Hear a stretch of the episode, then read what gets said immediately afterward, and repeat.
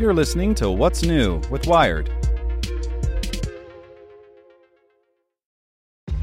This episode is brought to you by ShipStation. You know, some things take a lot of work, like sending little robots to far off distant planets. And just as that's challenging, so too is running a successful e commerce business, especially when there's so much to do. So I want to introduce you all to ShipStation. Now, I love using ShipStation because of its easy to use dashboard, which makes managing orders and printing labels a breeze and super smooth. Oh, and the customer service is just out of this world. It's exactly what you need to help grow your business. Sign up for your free 60-day trial at shipstation.com slash technews. That's shipstation.com slash technews. This podcast is supported by Tools and Weapons, the podcast hosted by Microsoft Vice Chair and President Brad Smith. Each episode features insight you won't find anywhere else from the center of the conversation surrounding emerging technologies like AI. Right now in the podcast, you can hear a special episode where Brad Smith lays out Microsoft's vision for a vibrant marketplace driving the new AI economy. To hear more, follow or subscribe to Tools and Weapons with Brad Smith wherever you get your podcasts. Hey there, this is the spoken edition of Wired. We should take Hollywood disaster movies more seriously. By Geek's Guide to the Galaxy. Former intelligence official Richard A. Clarke says that Earth is virtually defenseless against incoming asteroids, and that an asteroid large enough to level a city could strike with almost no warning. We do not have a plan for dealing with that, Clarke says in episode 334 of Geek's Guide to the Galaxy podcast. We don't have a rocket or missile we can fire up right now, certainly not on 48 hours alert, but not even on six months alert. Clarke explores asteroid impact and other future threats in his recent book, Warnings Finding Cassandras to Stop Catastrophes. Many of the scenarios he covers have appeared in Hollywood movies, and that can be a problem when it comes to raising awareness about an issue. Hollywood will make a movie about it, and that's the first time most people hear about the subject, whether it's killer robots, asteroids hitting the Earth, or giant plagues wiping everybody out, he says. And because people learn about the phenomenon from a movie, which is obviously over the top and science fictiony, then no one takes it seriously. He wishes more disaster movies would approach their subject matter with the intelligence and realism of a good science fiction novel. I don't think it's the science fiction writer's fault, he says. I think Hollywood takes things that are reasonable books, books that spend a fair amount of time talking about the science or the engineering, and then they make them over the top when they make the movie. But sometimes even over the top movies like Armageddon and Deep Impact, both released in 1998, can help raise concerns about real world threats.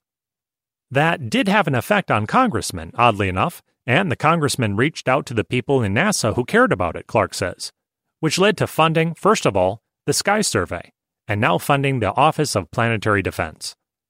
Listen to the complete interview with Richard A. Clarke in episode 334 of Geek's Guide to the Galaxy.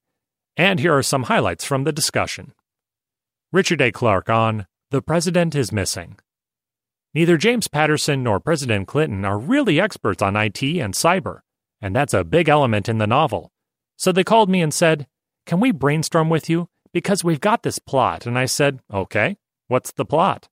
And the president said, Well, to begin with, the president goes missing. And I said, Oh, come on.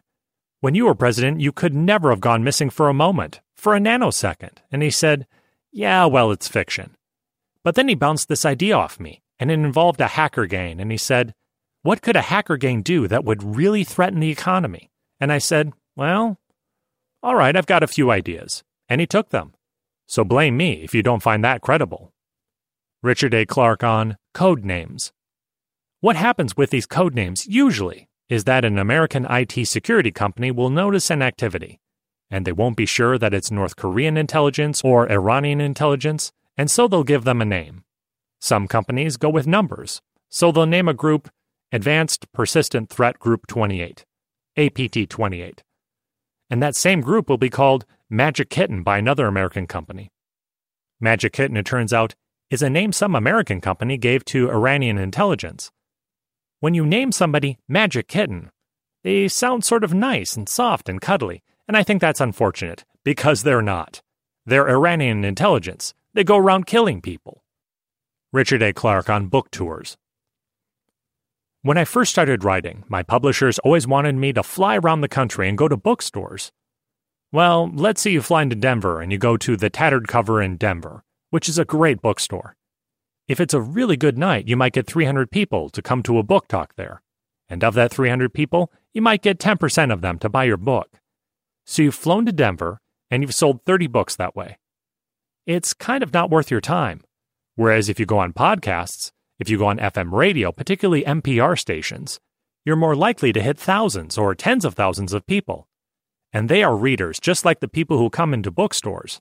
I think it's a much better way to use your time. Richard A. Clarke on Cyber War. A number of universities put it on their required reading list, war colleges. And then one day I was at a conference in Germany, and a very tall man walked up to me and said, I think you should pay me royalties for all the copies of Cyberwar that I've sold. I had no idea who he was, and I said, Well, how many did you sell? And he said, Oh, I think hundreds. And I said, Really? Why? How? And he said, Well, well, I began by making everyone in my cabinet read it. And I said, Oh, you had a cabinet? What's your job? And he said, Oh, I'm the president of Estonia. So when presidents of countries come up to you and say, Your book was so important, I made everybody read it, it might have had some effect. Hope you enjoyed this spoken edition of Wired News. And if you'd like more, search for Wired Science and Wired Business. Want to learn how you can make smarter decisions with your money? Well, I've got the podcast for you. I'm Sean Pyles, and I host NerdWallet's Smart Money Podcast. Our show features our team of nerds, personal finance experts in credit cards, banking, investing, and more – and they'll help you make the most of your money while cutting through the clutter and misinformation in today's world of personal finance. You'll get clarity on strategies to help you build your wealth, invest wisely, shop for financial products, and plan for major life events. Listen to NerdWallet's Smart Money Podcast wherever you get your podcasts.